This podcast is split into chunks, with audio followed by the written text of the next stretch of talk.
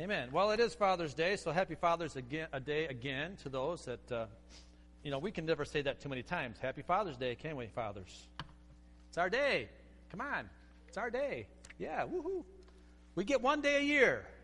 Let's not cut it short here, okay? One day a year comes to Father's Day.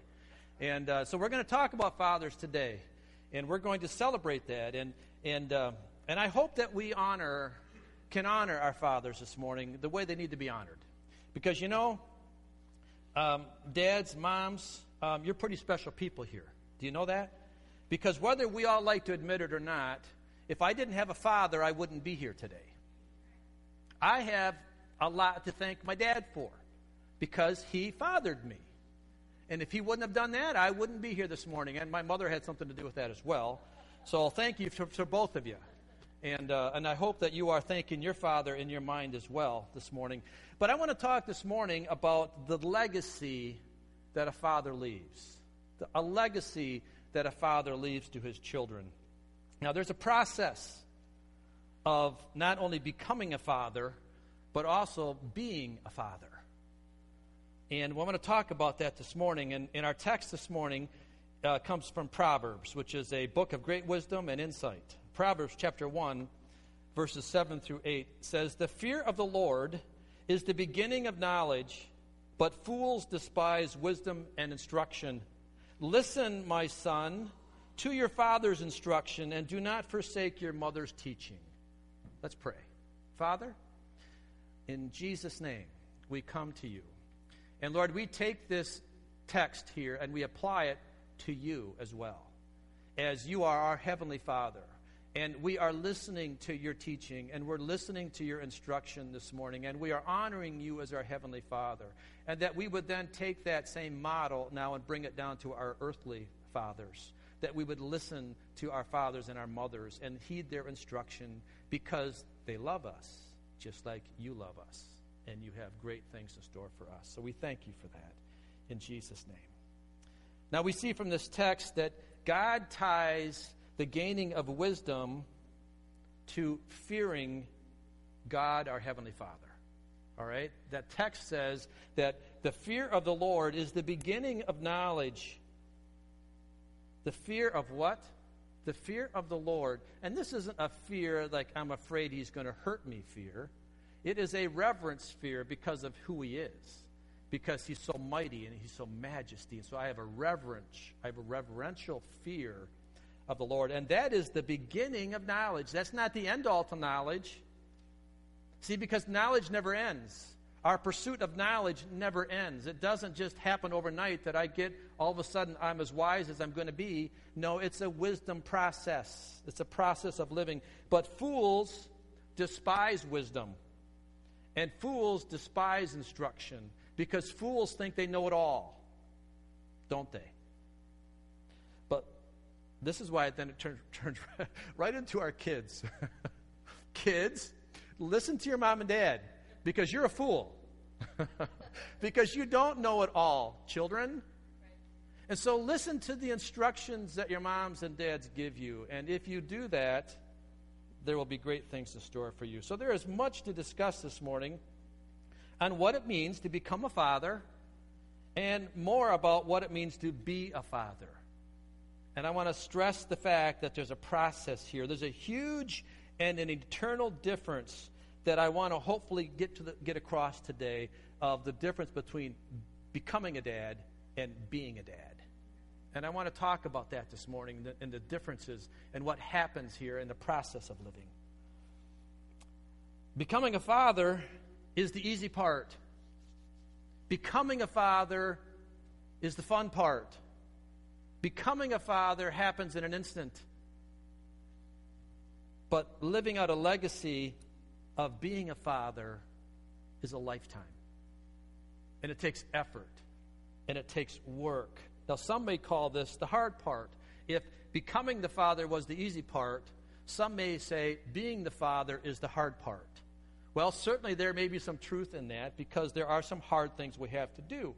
But no question about it, that being a father that leaves a legacy, a godly legacy that we're going to talk about here in a little bit, it's not only It's not just hard. In fact, it's not really that hard.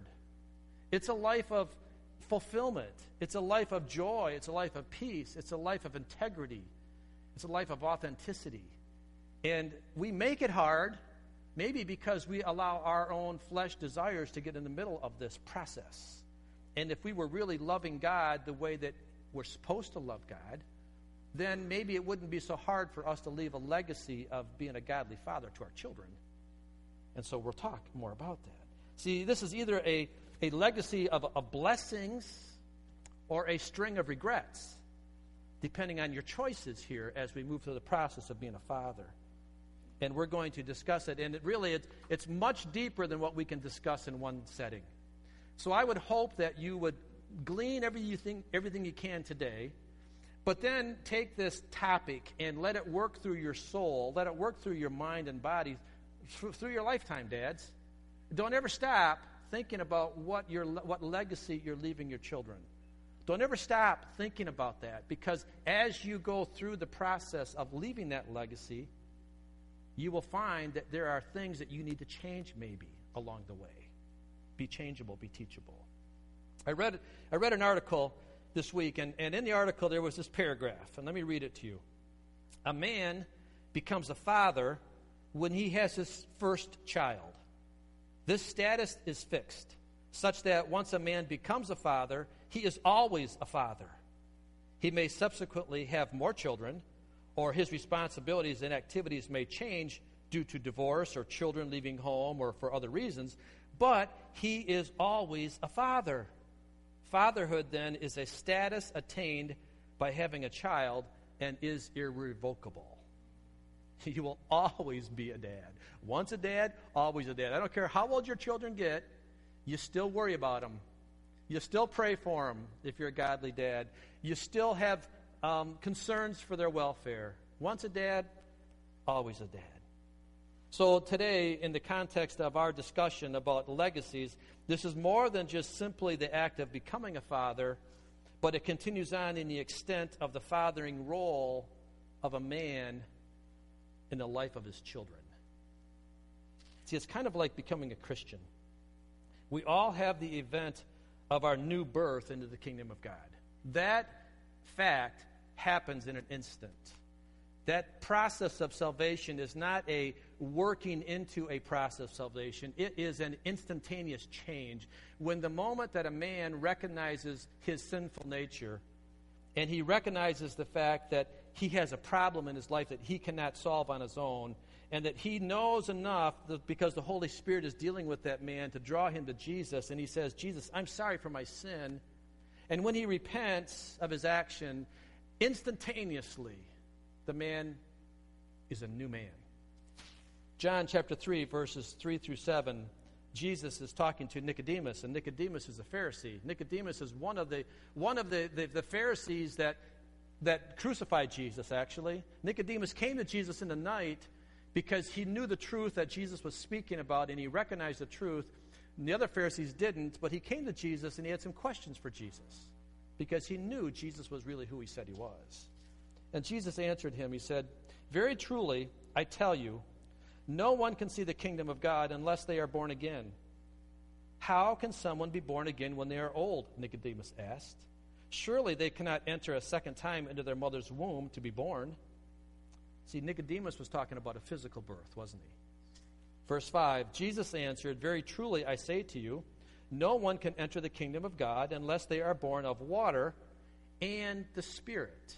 Water indicating the flesh, spirit indicating the spirit. Flesh gives birth to flesh, but the spirit gives birth to spirit. You should not be surprised at my saying, You must be born again. So here is the process of salvation it is an instantaneous born again change when the man sees that his spirit man needs to be changed. And when he does that, he's born again.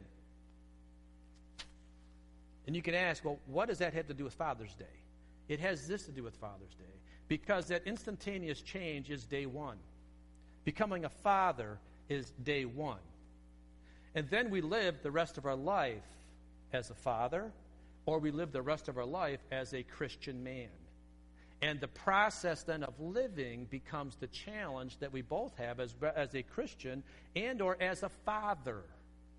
And that we are then to live a life that is obedient to being a Christian or obedient to being a godly father. It's the process. It's, it's, it's, it's the commitment to moving beyond the event of salvation, the commitment from moving beyond the event, the event of becoming the dad into the living the role of being a father and living in the role of being a Christian. They, they're very similar in the process because now you have actions that must be done if you're going to be successful in that life of Christianity and in that life of fatherhood. So becoming a father is day one, and being a father is forever. See the difference? You see where we're moving here from being from a one event to a process of events? So, what is the purpose of being a father? Larry, can we show that little video of what's the purpose of being a father? Over the years, our dad taught us a lot of valuable lessons. Some of them stuck, and some of them didn't. Dad taught us how to tie a tie. Dad taught us how to grill the perfect steak. He told us it was important to share. And when we were old enough, he taught us how to shave. He also taught us the importance of keeping in shape. Dad taught us how to be wise with our money. He made sure we grew up being skilled with a hammer.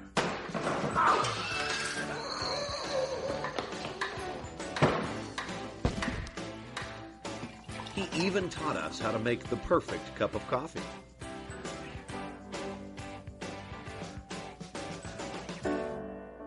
Dad also taught us what it means to love your wife. He taught us how to pray, and Dad taught us how to grow in wisdom.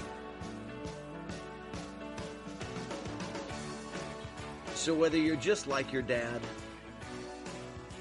or totally the opposite, this is the man who helped make you who you are. And the legacy he leaves with you will last forever.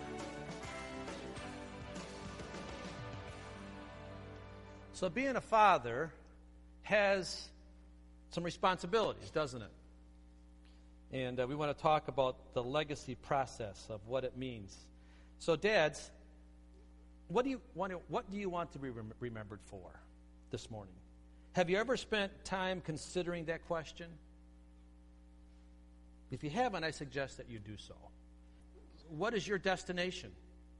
You know, if you're going to go on a trip, you would need to plan the destination before you embark on that trip. Fathers, you're on the trip. If you're a dad, you're already on the trip. But do you know what your destination is? Do you know what you want to be known for? Do you know what you want to be remembered for?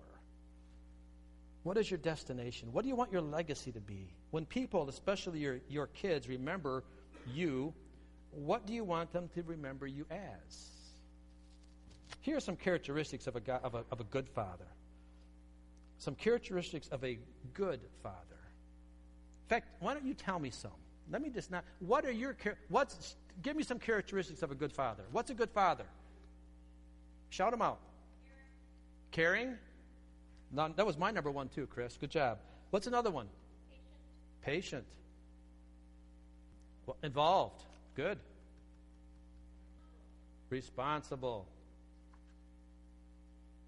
Considerate. Fun. Good provider. He loves his wife and he loves his children. He's a man's man. No, he's not no wimp. He's a man's man. That's what you like. That's a good father. Now, what are some characteristics of a godly father? Caring, good. Exactly. Man, we are right on the same page today, Chris. Because the characteristics of a, of, a, of a good father and a godly father are exactly the same. Plus, plus, he loves Jesus. Plus, that he's a man that's not afraid to show his family that Jesus is the most important thing in his life. A good man and a godly man are very, very close in character But a good man is not enough. Is not enough to be just a good man if you're going to leave a godly legacy. You can leave a good legacy by being a good man, but if you're going to be a godly, if you want a godly legacy, then you must be a godly man. That doesn't really ring true very well with our society today, does it? Our American society doesn't see godliness and goodness being separated very much. Our American society looks at, at godly men as girlish men, as weak men, as wimpy men, as men that need a crutch, and so they run to church. We talked about meekness today in Sunday school. Um, Janine brought it up. Meekness is controlled power, controlled strength. It's not weakness. Weakness is not meekness. Meekness is controlled power. That's what Christian men are. They're meek before the Lord. See, a godly man, not only will he be considerate and caring and a good provider and fun and loves his wife and loves his children, but he's a praying man. He's a Bible reading man. He's a man that's committed to following the heart of Christ. His priorities aren't all about himself. He teaches his children about God. He shares his faith openly with others. This isn't we, we have this we have this misnomer that our faith is private. Our faith is personal. Our faith is just between me and God. Well, certainly your faith is between you and God. But where in the Bible does it say hide your lamp under a bushel. In fact, it says just the opposite. You take your lamp and set it on a hill so all can see the light. You don't light your candle and then put a bushel over it. There was a little song we used to sing about that. Anybody remember it? Jackie, what's the song? Sing it, Jack. This little light of mine, I'm going to let it shine. What? Not, that's not the right one? That's exactly what I was singing, Jack. You couldn't tell? Was it that bad? But the whole point of that is that you, you light the candle and then you let it shine for all to see. So, faith, as personal as it is, it's also very public. And it should be very evident to people around you that you're a godly man. If your man, if your if your identity of being a godly man is hidden, are you a godly man? Or are you a good man? You can be a good man but that's not enough. If you want to be remembered as a godly man, then you must live the life while you're alive of a godly man. How do we make sure that we'll leave a godly father legacy? See, we almost think that it's a default that we will leave a godly legacy. That it's just, when I die, uh, people are going to automatically remember me as a godly man. I've been in some funerals where I've heard a man described as a godly man by the, when he dies, but when I look back at his life, I'm not so sure that they're talking about the same man. So this morning, if you really want to be sure that when people remember you, that they're going to remember you as a godly man, then you must do some things today. So I have a list of some things, and this, this is just a short list. Actually, this list is many, many more items than that, but I'm going to highlight it to five and I have them on the handout that you have. A spiritually sensitive and God honoring man does the first thing, he loves his wife, who's the mother of his children, and it shows. It shows. Now, I know that this is, uh, I, this is the first one that I picked. The first one is probably the most important one, and quite honestly, this is a challenging one for all of us. It's a challenge for me, I'll be very honest. Um, there's been probably some times my wife has looked at me and said, You don't love me very much, do you? And I'm sorry for those days because I haven't been a perfect man, and so we'll just say that right now. So now you can put that away, knowing that I'm not perfect in everything that I've done.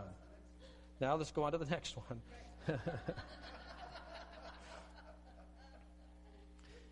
See, the enemy will bring all kinds of problems, if he can, between dads and moms. And he will do that as a way to undermine the family. He will do that as a way to undermine the relationship that children will have with their future spouses. And dads, it's a responsibility of us to show our children how to honor our mothers, their mothers, our wives. We need to be honoring our wives, dads, and we need to show it to our children that we hold our wives in highest regard. And uh, do the best you can in that. And when you don't do it, then repent and do better. And uh, divorce is one of the enemy's most formidable tools in destroying the families and bringing conflict into the church of God. And, uh, and I know that divorce is a hard thing. Uh, divorce is uh, the way that the enemy will get in and destroy a father image to their children. So this morning, I don't want to make this message about divorce, but I really want to make it about stressing how we live a life so that we avoid that how we live a life in a positive way. Because when a man and woman get married, they're intended to be married for life. You're intended to be married for life, especially if you're a Christian man and woman when you get married. Now, I know sometimes people get married when they're not Christians, and they don't understand some of these things like they should. And I know that some things happen, and I know a lot of people get remarried and they become saved and they become Christians. And I think that kind of changes a lot when the Lord finally enters your life, and all of a sudden now you see things differently and now maybe you wish you could go back and redo your first marriage or second marriage or whatever it is, but you just can't. So now you accept the grace of God to come into your life and you do the best you can. And now, if you marry again, now this time it's for life. Okay? This time you have the godly perspective and you understand what your responsibilities are under God. Okay? Now you come into this thing a little differently. So if we are married for life, we have some instructions. Ephesians chapter 5, 25. Husbands, love your wives just as Christ loved the church and gave himself up for her. And then skipping down to verse 28, 28 in the same chapter. In this same way, husbands ought to love their wives as their own bodies. He who loves his wife loves himself. Verse 31 For this reason, a man will leave his father and mother and be united to his wife, and the two will become one flesh. Verse 33 However, each one of you also must love his wife as he loves himself and the wife must respect her husband. These passages are very much geared towards Christian families, how men and women, how dads and how Christian fathers should honor and love their wives. And we should do our best to live by them. And we should do our best to make it obvious to our children that we're living this way. But we all know that in reality, people make mistakes. And sometimes some of these mistakes are pretty deep, and we wound each other pretty severely the point of the, the point of this message is not about those, but it's about it's about what do we do when we make those mistakes? How do we how do we, how do we recover from these mistakes? Fathers, this is your responsibility to lead the charge here. You've, cho- you've chosen your wife as your partner based on your free will. No one has coerced you into doing this. This is your choice to marry this woman. So now, dads, we need to man up and be the spiritual husbands, and our kids need to see it.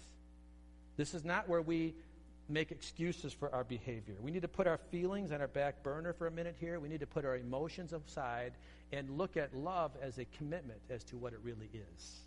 Love is a commitment to choose to love one another more than you love yourself. It's a commitment to honor and cherish each other even when we make mistakes. Because we're going to make mistakes. And now, Maybe those are your mistakes. Maybe those are her mistakes. Maybe they're both of your mistakes. But understand this that your commitment to love her is deeper than your mistakes. Your commitment to cherish her goes beyond your mistakes, and you don't give up because you've made or she's made mistakes. God's love and His forgiveness, thank goodness for that. God's love and forgiveness goes far deeper than any mistake we've ever made. Understand that you can be forgiven from your past, you can be forgiven from your mistakes, and you can move on. And then you can then be that godly man and that godly father that you need to be. But you must let God do it. You must let Him actively change the things in your life. Number two, He's the priest. The father is the priest of his home. Men need to be the leader of spiritual life in the home. Now, this responsibility of being a, father, a priestly father does not in any way take away from the need and the purpose of a godly mother and a godly wife. We work together here. Women have a special sense about them to sense God so many times. And dads, we need to honor that, and we need to let them, in times, lead us. That whole thing of Bible about being the man of the head of the house, it's taken to a, a bad extreme in that we've taken it to be a monarchy, and that's not what it is. We've mis- we're misinterpreting that scripture because spiritual mothers, spiritual women, have many, many insights that men don't have. And we need to work together, dads and moms, work together. And dads, when your wife has a spiritual insight or a spiritual word, listen to her. Listen to her because she has wisdom maybe that you don't have, and we're to honor that and to respect that. So here it is. It's not to, as a priest of your home, Dad. This doesn't mean that you are the only one that can pray or you are the only one that can have a spiritual word. What it means is that you are ultimately responsible that there's a spiritual nature in your home. It means that you're responsible that there is prayer going on in your home. It doesn't make any difference really who's leading it, but there has to be it. I know that some women have verbal skills that exceed the man's verbal skills. And that's fine. So I'm not saying that men, you have to talk more than your wives. I'm just thinking that you need to work together to let them speak when it's their time to speak in a Christian sense and in a spiritual sense. So you work together. The ultimate responsibility, Dad, is that you make sure that there is a spiritual bent in your home. That's what you're going to be judged on.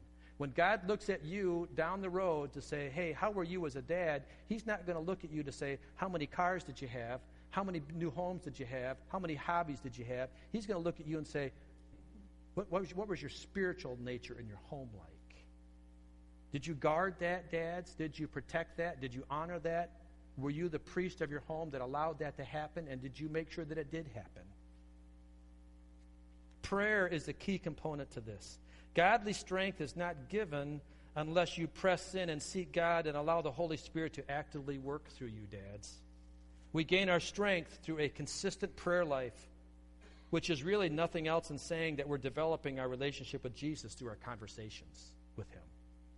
You're just, what you're doing is you're getting to know Jesus more and more and more the more you pray. And that relationship that you have with Jesus then is what gives you the strength to be what you need to do. Dads, your kids need to see you pray. They need to hear you pray. They need to see you be the active leader in prayer in your home. They need to know that you're teaching them how to pray and that you're teaching them how to develop their relationship with that same Holy Spirit that you have the relationship with. Prayers prayers do some amazing things. Prayers show submission. Do you know that? When you pray to God, what you're doing is that you're asking for his help.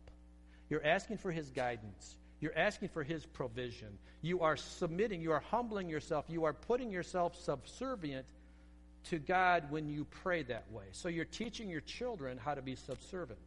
You're teaching your children how to be submissive because when you say, Jesus, I need you to help me, what that's saying, what that's showing your child is that you're not the end all, or you don't think you're the end all. That you must have godly strength in your life, and that then is shown through your prayer life because now your kids see you praying and asking God for strength. Ephesians chapter 6, verse 10 and then verse 18, it says, Finally, be strong in the Lord and in his mighty power. Be strong. Listen, fathers, be strong not in yourself, but be strong in the Lord and in his mighty power.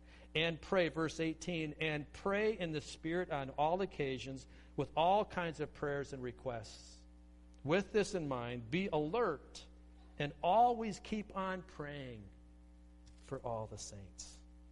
See, this is the kind of activities that your children need to see you, Dad, if you're going to be a godly legacy. If you're going to lead them a spiritual legacy, they need to see you praying. You know, we, we spend a lot of time teaching our kids how to throw a softball, ride a bike, shoot a basket, kick a soccer ball, balance a checkbook we teach them all kinds of life skills, which is very important to do, by the way, dads. Do that. Spend time with your kids to teach them how to do those kinds of things. But how much time do we spend teaching them how to pray? How much time do we give them the opportunity in our, in our homes to teach them how to pray and encourage them to use their voice and speak out loud?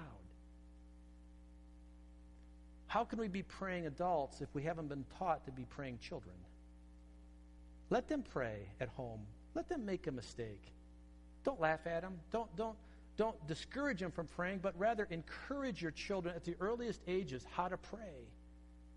Because as you teach them how to pray, you'll teach them how to be spiritual prayers as they get into their more mature adult years. So it's important that you have consistent prayer time, meals. Pray at meals, dads and moms. Just don't rush through that. Make this an opportunity to let your children pray at meals. Teach them what it is to be thankful for the food that's on their plate.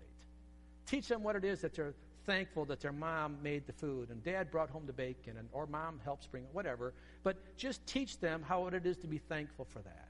And let them pray. Teach them. Teach them. Bedtime is a great way to teach people to teach children to pray. You know, maybe they're afraid of going to bed at night. Maybe they're afraid of the dark. Well, let them say, Jesus, would you help me tonight? Would you show them how to pray through that prayer of, of fear so that when they get older, they're already knowing how to pray through fear? Because maybe they need to know how to ask? Yeah. Develop a family devotional time as, as best as you can. Now, I know, as busy as we are today, I know it's hard maybe to have set devotional times, but do the best you can with your children and pray. And when you have opportunities, make sure you don't let one go by. Make sure you don't let an opportunity to pray with your child, don't let it go by. You never can pray too much at home. You never can pray too much. Another key component is Bible reading. Dads, you need to be seen, re- seen reading the Bible. And it needs to be an active and regular part of your life, and your children need to see it. Now, I can remember when I was um, in Brighton and working in the, uh, in the automotives, I would get up early and leave early to beat the rush hour traffic. And, and I never realized the significance of this until one of my kids mentioned it to me just a while ago. But I would get up in the morning and I would always have my prayer time and devotional time. And, and I should have, but I didn't always put my Bible away. I would leave it out on a table. And you know what? That probably was the best thing I could have done. Because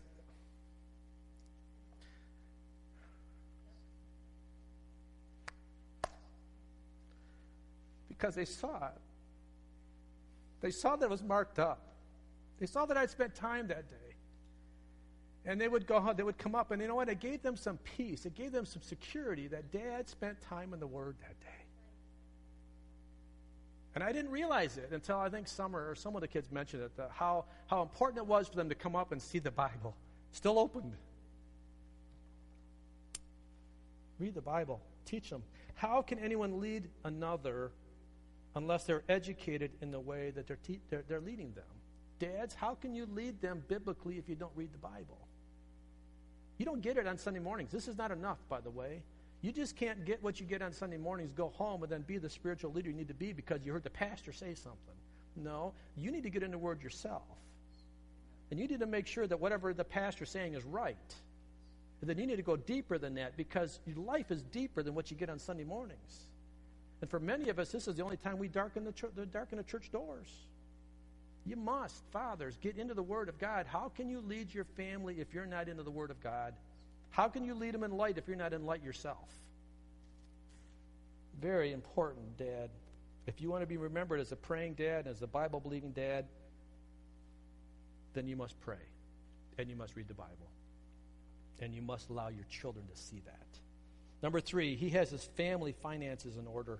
Godly stewardship is a primary function of being a spiritual man and a spiritual husband and a spiritual father. Now, this doesn't mean that you have to be a financial genius, and this doesn't mean that you have to be, you have to be filthy rich to have your finances in order. It just means that you need to have your finances in order. it means that you need to teach your children the value of a dollar. A, da- a dollar earned is a dollar saved. And they need to know that. And, and you saw in the little video clip here about the one dad you know, counting his dollars out and putting his dollars in his pocket. And you saw the other dad just, you know, six or seven credit cards in his hand.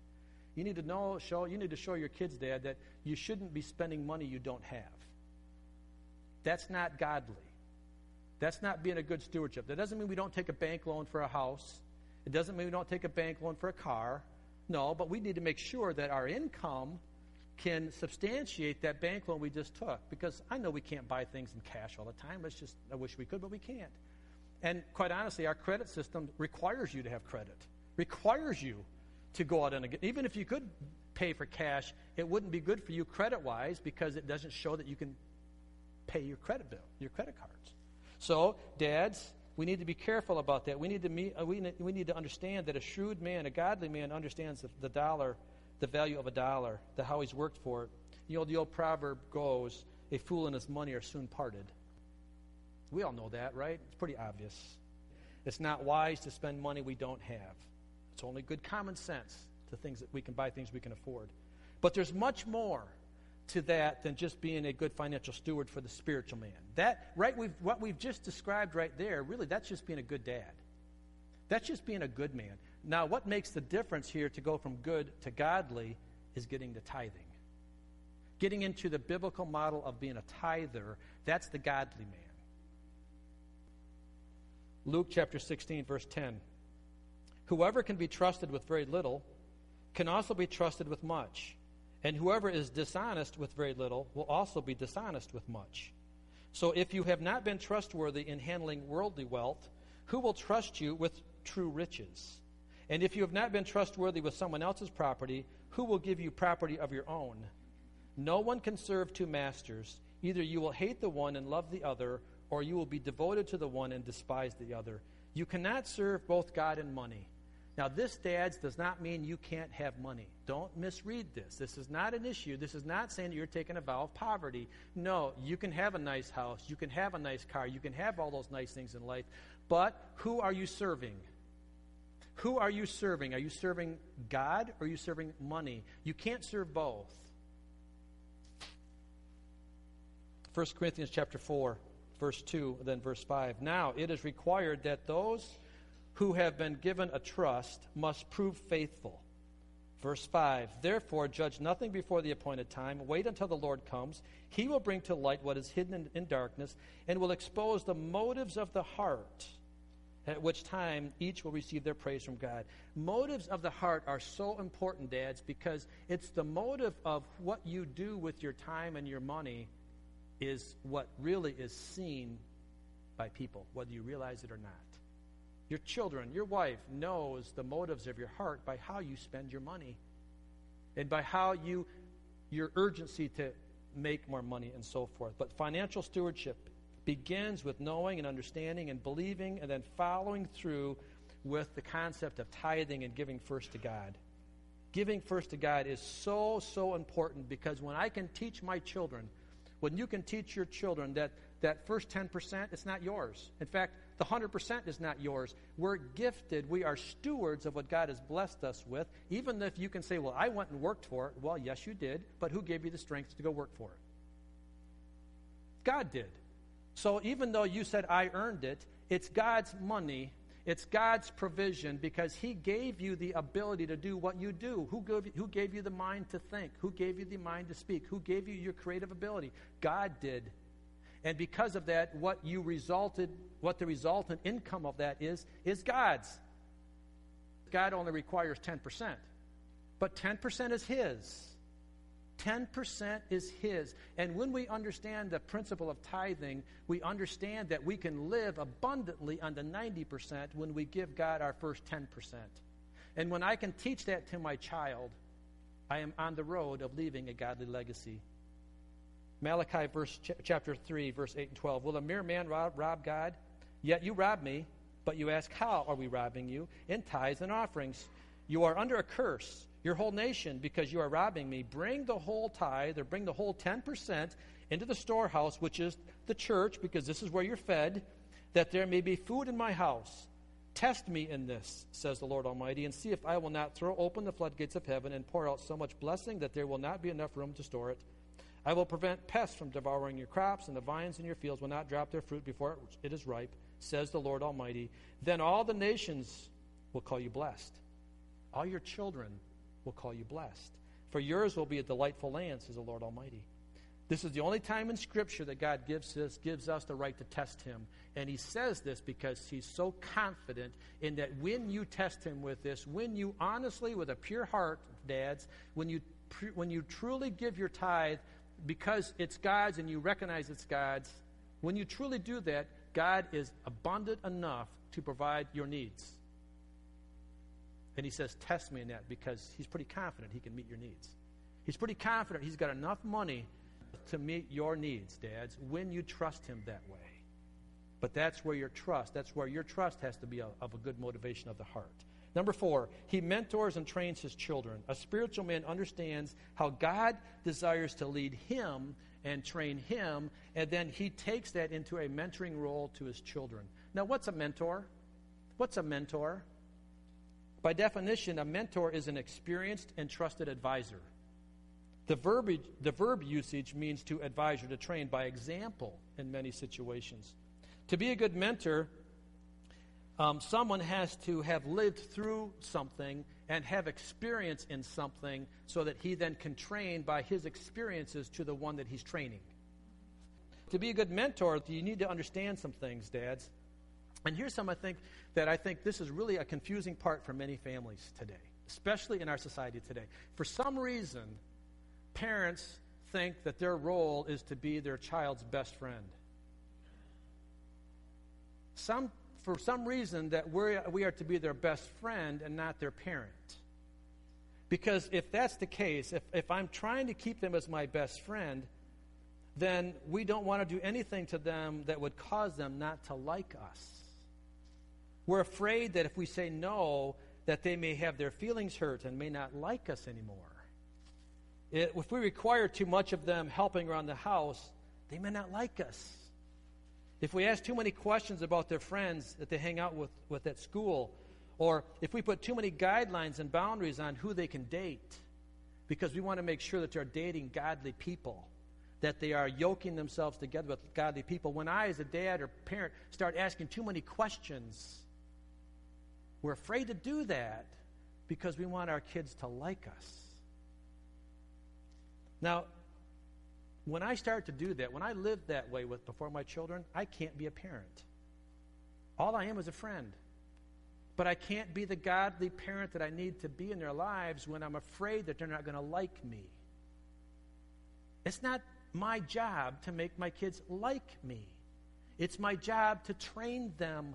It's my job to be a mentor to them. It's my job to risk that they may not like me for a while because I'm telling them something they don't want to hear, but they'll know down the road that I really love them enough to go on to, to take the risk that they won't like me for a little bit of time. That's being a godly parent. That's being a godly father. That you can be the godly man with the godly principles and you're not afraid that they don't like you. Psalm 111, verse 10. The fear of the Lord is the beginning of wisdom. All who follow his precepts have good understanding.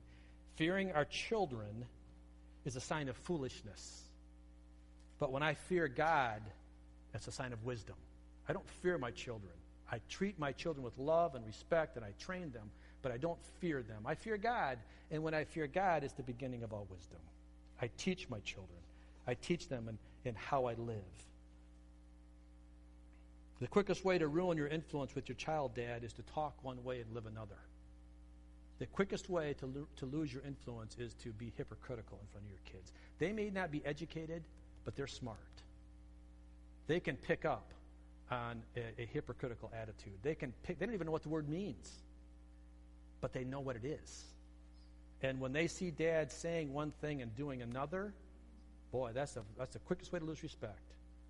And you know what? Respect is never demanded, respect is earned. You can't demand respect no more than you can demand love. Respect is an earned thing. And when you lose respect, it takes a long time to build it back. You can build it back, but it takes a long time. If you want to lose respect, then talk one way and live another, and you will. If you want to earn respect, then do your absolute best to live up to the words that you speak. And when you fall short, because you probably will, and when you fall short, be quick to acknowledge it. Ask for forgiveness to your children. Repent. In other words, do something different to make it up, so they know that you're serious about this, that you're sorry, and then make it right with your child. And that will be the process to earning respect back. Number five, he leaves a spiritual legacy when he's a spiritual man. Now, all I've said here is maybe hard things. And maybe some of us are saying, well, you know what? I'm well beyond the years of child rearing, and thank goodness I am. But we are. And But here's the thing for all of us this morning I don't care where you're at in life, it is not too late to start.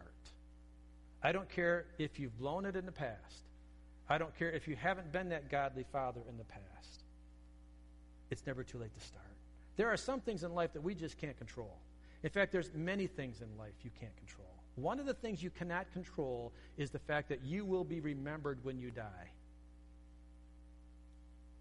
You will be remembered. There's nothing you can do to wipe that out of the people that are after you. You will be remembered when you die. You cannot control that. You cannot stop that. But here is one thing you can influence or you can control, and that is how are you remembered? How are you remembered? Are you remembered as a good dad or a godly dad? See, a good dad can be a fun man, can be a great man, can be a good provider, can be well thought of. But that goodness will not lead to Jesus unless he's a godly man. Dads, what do you want to leave your children with today? What do you want them to be? Do you want, do you want your life to lead them closer to Jesus? Is that your goal in life? Is that how much do you love your children enough that you will lead your children closer to Jesus? Or are you just comfortable being a good man? There's going to be a lot of good men in hell. There's going to be a lot of good people in hell. I'm sorry to say that. I wish I didn't have to. I wish the word said something different, but the Bible doesn't say anything different. Good people aren't good enough to get to heaven. The only people that get to heaven are those that recognize they're not good enough to get to heaven, and they've taken they've, and they've taken action over that, and they've said, "Jesus, would you please forgive me?" Dads, do you want to lead your children closer to Jesus? Jackie, if you'd come this morning. There's a huge difference between being a good man and a godly man. A godly man's influence brings eternal life to those who follow him. A good man doesn't. Quite simply, a good man's legacy leads to death. A good man's legacy, I don't care how much you liked your dad, I don't care how much you loved him, I don't care how good of a man he was, I don't care how well he treated his wife, I don't care how well how successful he was, I don't care how much money he had. He could have been the president of the United States for all that matters. But if he doesn't have Jesus Christ in his life, and, he, and if, if he hasn't been leading you to have that same relationship with Jesus, then the man's a failure. Can we just speak it the way it is without being rude? But that's the fact, guys, because eternal life is the most important thing in our, in our, in our existence. We're going to die someday. We're going to move on someday. We're 80, 85 years in this life, 90 years, maybe 100 if you're lucky. But then you have millions and millions and millions of years of eternity. Dads, do you want to live with a string of regrets? Because here's the thing when, when, you're, when, we're, when we're all gone, whether a person is in hell or a person is in heaven, I believe wholeheartedly that our memories will be intact. So, that person that's in hell, what probably the biggest question for him, the, probably the biggest problem for him, other than the pain and the separation from God and all the devastation, is the fact that he could have made a change. He could have made a different choice. I could have been different. I could have been in a different place. Dads, listen to me. Do you want your children to be thinking, man, if my dad would have been a Christian man? If my dad would have led me in Bible studies, if my dad would have prayed with me, if my dad would have, if my dad, if all the ifs, do you want a string of regrets that are going to be remembered forever and ever and ever? Or do you want a string of blessing that is better every day because eternity gets better every day? Now, the whole benefit of the gospel message is the fact that it's good news. The good news means that it's not too late. If you have life, if you have breath in here, it's not too late. So here's what you do, dads. If you're one of the dads here that's blown it, if you're, we all have blown it. But if you're like me, if you're one of the dads that have blown it, and if you want to change, then here's what you have to do. You have to, first of all, make your heart right with the Lord. Make sure that your relationship with Jesus is secure. And then you need to talk to your family. You need to go to your wife, you need to go to your children, and you need to say, you know what, guys, I haven't been the dad that I needed to be. I haven't been that godly dad. I haven't been the, the dad that's prayed with you enough. I haven't been the dad that has read the Bible enough with you. Would you forgive me? First of all, would you forgive me? Would you, would you let me off the hook?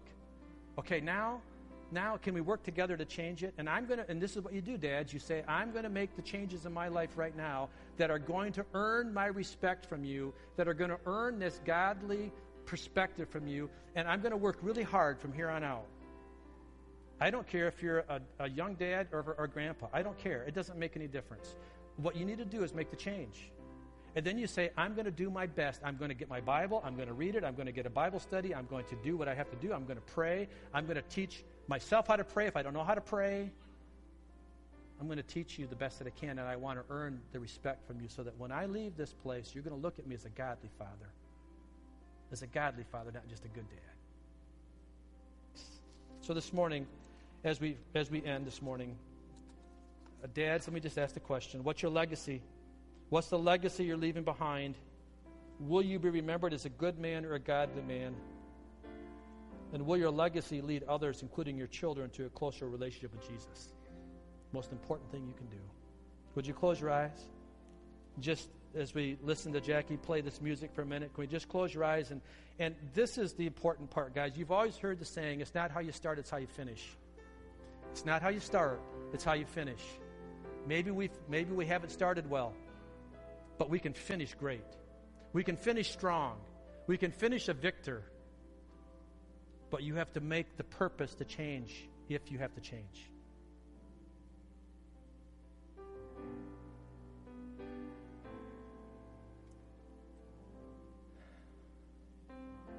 These are the messages that, messages that I hope go beyond the few minutes that we have in church. And as I pray to close this morning, I'm not going to pray for an altar call. But if you do want to be, if you want to pray, I'd love to pray with you. But this is what I'm going to pray I'm going to pray that the Holy Spirit will put this message deep in somebody's heart, that it will be recalled back over and over and over again, that we will not be able to escape the conviction of the Lord in our heart and life. So, Jesus, I thank you for the way you've ministered to us today. Holy Spirit, I thank you for your presence among us today. I thank you. And I pray now that you would uh, be so heavy in our hearts today. God, yeah, we celebrate dads, and we're so thankful that we have dads. And so we, we love our dads, and we're so thankful for that. But God, the most important thing is that our dads are godly dads. So, God, I'm praying that your Holy Spirit would be released in the life of every man that's hearing this today, and that we would be recalled back, whether we're not a dad yet, whether maybe we're a single young man, maybe we're a grandpa, maybe we're a dad. It doesn't make any difference. But, Holy Spirit, would you rest hard and heavy in the presence and minds of these men, that we would understand that we need to submit to you and you alone. I pray this in Jesus' name. In Jesus' name, amen. Amen. Amen. Have a great Father's Day. There's a gift for every man. If there are guys with Cody and Gabe, if you if you get them, make sure when you walk out that there's they've got something for you guys. And uh, I hope you enjoy it and use it. And thanks for being here. God bless you. Amen. Have a great day.